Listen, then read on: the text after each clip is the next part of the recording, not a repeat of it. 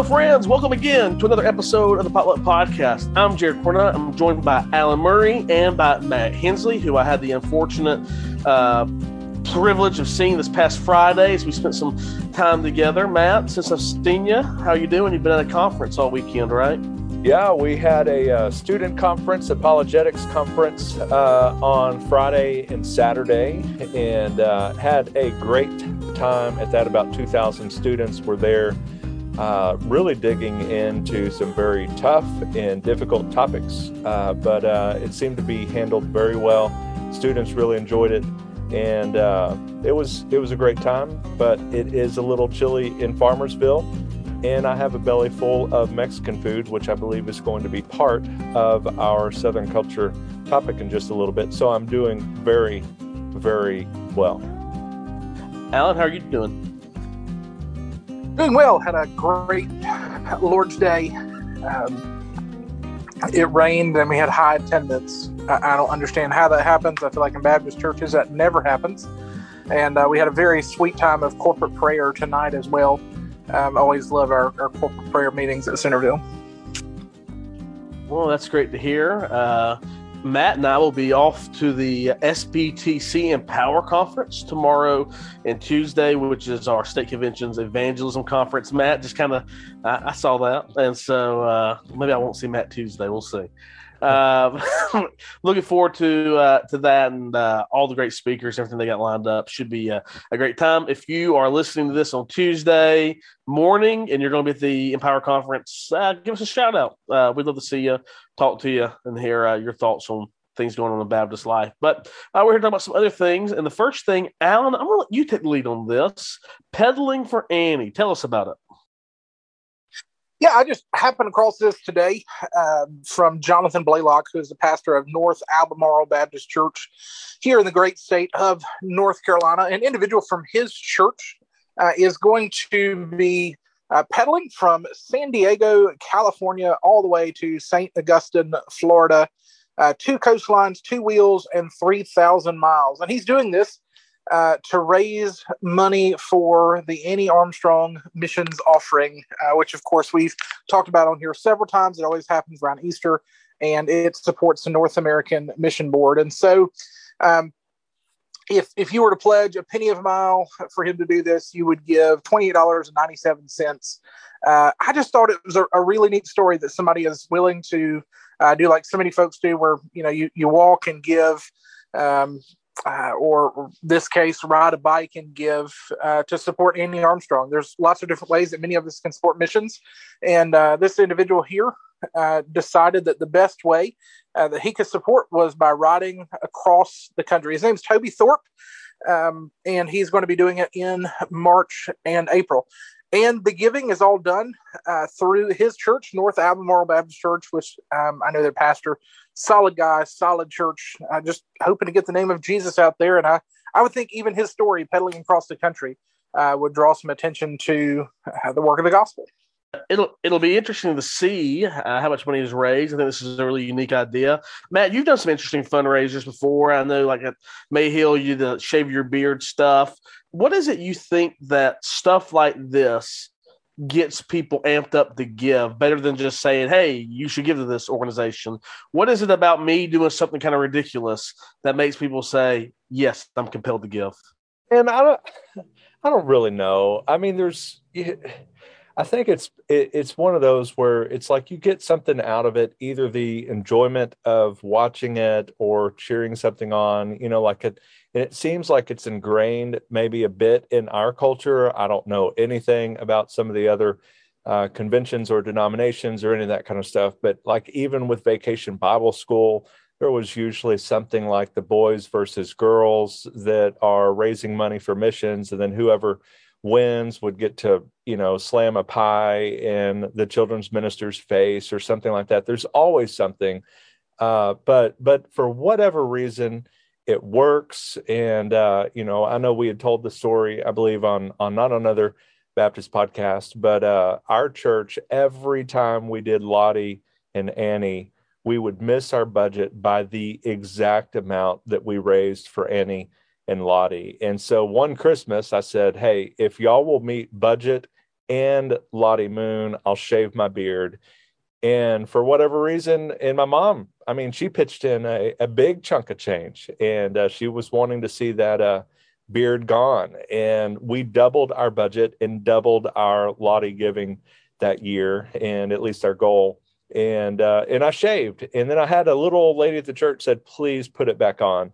Uh, because it, it really does hide the ugly. But you know, I've I've made a very similar trip to this, but not on bike. And dude, I, this guy, more power to him because that is a long way. We went from Mayhill all the way to Orlando uh, last year, actually about this time last year almost, and it felt like forever. And that was on four wheels in a car with our girls. That's a long way. It's going to take a long time, but but like you said, it's it's you know maybe shining a light on uh, on Annie and and getting some people excited. And uh, some are going to think he's crazy. Some are going to think it's awesome. Some are going to be inspired by it. But ultimately, all of those pennies are going to uh, to advance the kingdom. And so it's going to be really cool. So however you do it, if you like to just give the uh, the check. Uh, or you know you do the bake sales or the different things like that uh, it just lets people kind of have a uh, a little more skin in the game, and I think that's a good thing uh, for sure.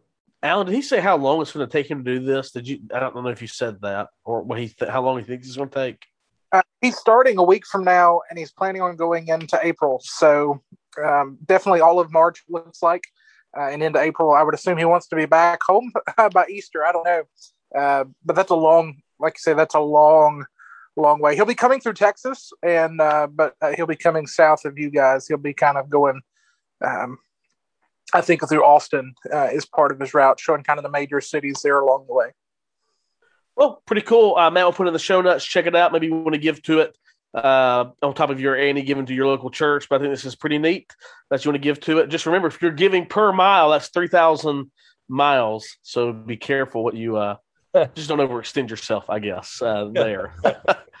well, guys, uh, you know, unfortunately, there is a lot of news going on in the world pertaining to Russia and Ukraine uh, because of the conflict that is happening there. Certainly, um, praying for the country of Ukraine uh, against what is uh, injustice, and uh, the Ukrainian Baptist Theological Seminary's president. Yaroslav I, I, don't know how to say this last name. I'm not going to butcher it. Uh, but he says, We need a miracle from God. Uh, he's the president of the school that is in Ukraine. He was trained at Southwestern Seminary there, uh, not necessarily very close to Kiev, where a lot of the action is, but they're not necessarily far away either. And he has uh, just says that we need a miracle from God, and that's exactly uh, what will save us is God's miracle. So I ask people to pray for a miracle without specifying what miracle uh, and he talks about uh, you know uh, the story of Gideon and his army of 300 and how they overcome overcame there. Uh, obviously, praying for what's going on in Ukraine. Obviously, praying for the network of 2,000 students and graduates in Ukraine and Poland that are there. Um, as you guys hear about this, you hear about the church going underground there. We hear about the conflict. What are some ways that we can pray for Ukraine and for leaders like Yaroslav here and the seminary uh, in Ukraine because obviously this is something that we've never experienced personally, uh, foreign invaders on our land, um, but certainly something that we we need to be involved with and praying for because these are our brothers and sisters. What do you guys think? Yeah, you know, I shared this morning something uh, that was shared like a kind of a true example of that Saturday night decision uh, for for that Sunday morning worship thing, and uh, I had seen it because they had tagged Dean Inserra, who was, you know, known for sharing that. And, uh, you know, it says, I talked to a pastor today after last night's bombing. He didn't get much sleep, but he was still preparing his sermon for church tomorrow. And if the church is still standing, he plans to make his way there and hold services. Uh, you know, and when, when I shared that, I just, I, I, shared it at 3:26 p.m. in, in Ukraine, so it had already taken place as as far as when their normal worship services might be. If it's kind of the same thing as here, it was only 7:30 here, uh, and and it you know it just kind of was surreal knowing that I'm going to drive to to church this morning without a care and the world. Uh, you know, maybe a speeding ticket is about the only thing that I would really be worried about on the way to church, and it's only about half a mile, so that's not even really going to be an issue. It was just that, and and then knowing that I've got brothers and sisters there in Ukraine and and other places across the globe that are either having to hide or take different routes or whatever it might be to be able to still gather for worship as a people of God, uh, however they are able to do it. Um, and and so it just kind of compelled me this morning just to pray, pray for strength. Obviously,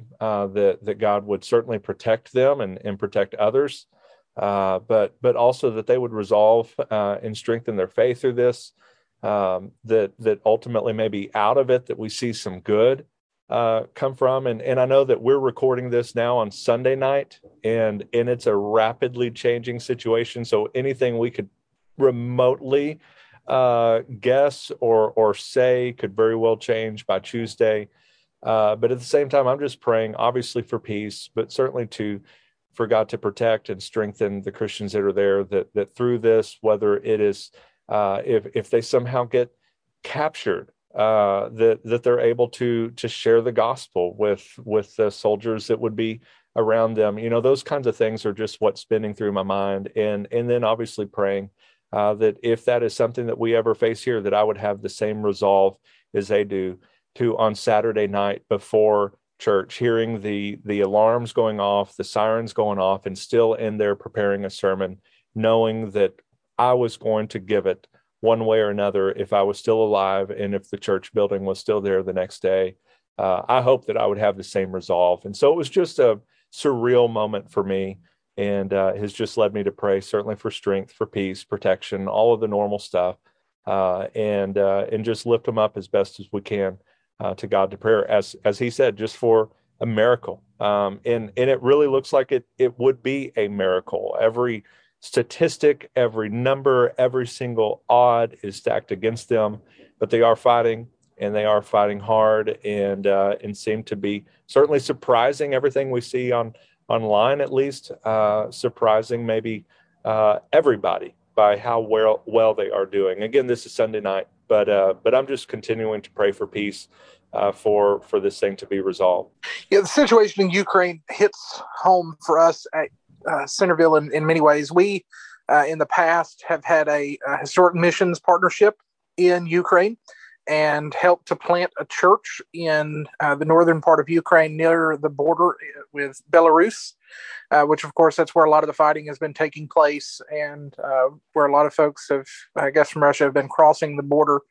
And so we, we are routinely praying for a sister church in Ukraine. They stay on our um, on our prayer list. We've sent uh, numbers of mission teams over there. So this one's really been been hitting close to home for us. We worked through the Send Relief Prayer Guide this evening during our prayer meeting on top of our regular prayer. Uh, I shared a bunch of updates that I've been getting uh, from the missions organization that we partnered with to help plant this church. Uh, several of our church members have been in getting messages uh, from uh, individuals that they know in Ukraine talking about the the situation. It's just heartbreaking.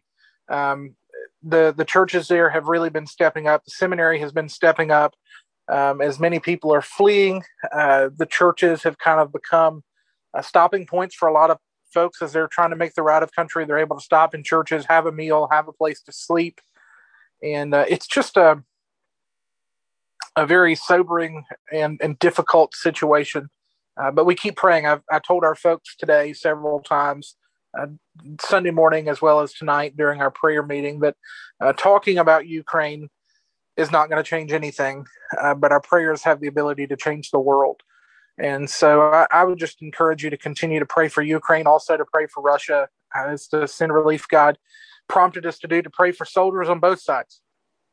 Uh, there's no doubt that people have uh, gone into eternity over the last week the last few days, especially, uh, some of which I'm sure we're not ready uh, to stand before uh, Christ as judge.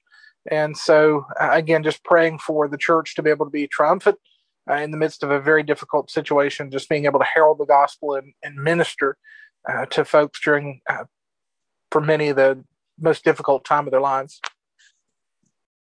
fittingly today at Plymouth Park, we preach through books of the Bible. I think it's the best way to do it. You may disagree, and I don't care. Uh, we were in Ephesians chapter one, and uh, we got to this point today where it says in Ephesians chapter 1, starting in verse 9, making known to us the mystery of his will, according to his purpose, which he set forth in Christ as a plan for the fullness of time to unite all things in him, things in heaven and things on the earth. And we talked about how God is in control of even evil tyrants and the and the actions that they're doing. And we prayed this morning that, that God would do a mighty work, that he would use these events to bring people to his name. We we prayed specifically that God would bring Vladimir Putin to come to know him as his father, Jesus as his, his brother and his savior, and that he would repent of his sins and give his life to Christ. He's God's certainly not incapable of doing that, but we certainly need to keep our uh, thoughts and prayers for the people in Ukraine. And Alan, like you alluded to, many of the Russian soldiers who probably do not want to be fighting this war. Uh, but don't really have an option. It's just a sad thing on all fronts. Alan, certainly praying for your uh, missionary friends there. Uh, I appreciate you keeping us kind of in the loop in our chat on that. And uh, just, I would encourage all of our listeners to make it a matter of prayer each day um, regarding this. All right, well, uh, guys, moving over to it's not really Southern culture tonight, uh, but it is something that's very popular in Texas. But I don't think it's only popular in Texas. I think it's popular universally because it's delicious, and that is uh, fajitas. So tonight I had some church members who uh, I'm a bachelor this week. My my family's out of town, so I'm uh, living a quiet life this week. And uh, they said, "Hey, let's let's go out to eat." And we went to a place called Lupe Tortillas, which is uh, the best fajitas I've had in Texas. Uh, I had filet mignon, fajitas with a little guacamole, a little sour cream, a little cheese, some beans, some rice, the big corn tortilla or the flour tortilla, and it was delicious. Do you guys like fajitas? Uh, what is your preferred meat, and what do you like to put in it? Okay, uh, I think finally, after a little over a year on the potluck, we have a Southern culture topic that I'm actually excited about and uh, I prefer actually corn tortillas. Uh, I prefer fajita chicken, and I usually have uh, just shredded cheese in it. Sometimes I'll throw in queso. If we did splurge to get the queso, I'll throw some queso in there as well, uh, and maybe some salsa. And then my my favorite addition of all is to crumble up some tortilla chips to put inside for just a little bit of a crunch. And uh, so that is my favorite. And I could probably eat them endlessly. Like if if the chicken just kept coming, I would keep throwing it on the tortilla and continue to eat it until they pulled me or rolled me away from the table uh, because they are delicious. They are amazing. And I absolutely love them and actually ate them tonight as well. And uh, I did not have the filet mignon uh, even as an option, though I do think that sounds amazing. It's just not ever something that I've gotten, but uh, but I do love the uh, the pollo, uh, little fajita chicken. I will say, there's a restaurant in Dallas, and I'm not going to even attempt to butcher the name. Uh, however, they've got one fajita and it's like the family fajitas thing and it comes out on a skillet type cooking dish and it still has the fire under it keeps it warm and it's every type of meat you could think about. Um, spare ribs short ribs whatever uh, fajita sausage uh, chicken some seafood stuff is there too on a separate part of it. And it just there's so much and it's so amazing. And and i will try usually a tortilla with each of them and then I'll do one final one that has like one little piece of all of it, and uh, that is my favorite fajitas I've ever had. Uh, but but yes, La Calle Doce is the uh, name of the place, I believe, and uh, and is absolutely delicious. So yes, I love fajitas. I love chicken. I love a lot of cheese in it, and uh, and I prefer corn though. So that's that's my uh, my go to as a North Carolinian, I'm not sure if I'm allowed to talk about this in this conversation with a couple of Texans, but uh, I, I, do enjoy fajitas. Um, for some reason, I've never been crazy about the smell of fajitas coming out, uh, especially if you've not ordered them. Uh, if you've ordered them, it's not too bad, but if you haven't, it just you know fills the restaurant full of uh, the smell that is fajitas. And I, I, can't believe what I'm about to say. Um, but I actually agree with Matt on something food related. Um, and so, so, mark this. Uh, I, I like the corn tortillas. I, I, mean, I like flour tortillas, but I like corn tortillas. Uh, we use corn tortillas a lot at home. Uh, you know, I don't know. I don't know what it's like in Texas, but here in North Carolina, maybe because we're so close to the coast, uh, shrimp fajitas are a big deal. Um, and uh, you know they, they do have an ocean in in Mexico as well on on both sides. Um, the Gulf of Mexico on one side and the Pacific on the other. So I'm sure that they have seafood there, even though Jared Cornett is shaking his head. Uh, but around here, a lot of places do kind of like what Matt was talking about with the the giant cornucopia of fajita. Uh, but they do uh, chicken, steak, and shrimp, and that's just a good go-to.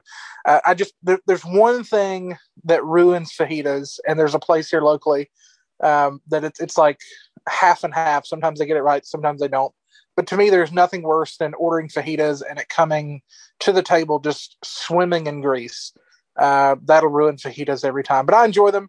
Um, I, I, typically just kind of like what's in them. I don't add a ton of stuff. I, I, don't crumble up tortilla chips. That's where Matt and I uh, diverge. We came together for a brief moment and then we split again. Uh, the great fajita schism but uh, yeah, that's that that's me. Although it's something I typically don't order. Carnitas uh, are my go-to when I go to uh, eat Mexican.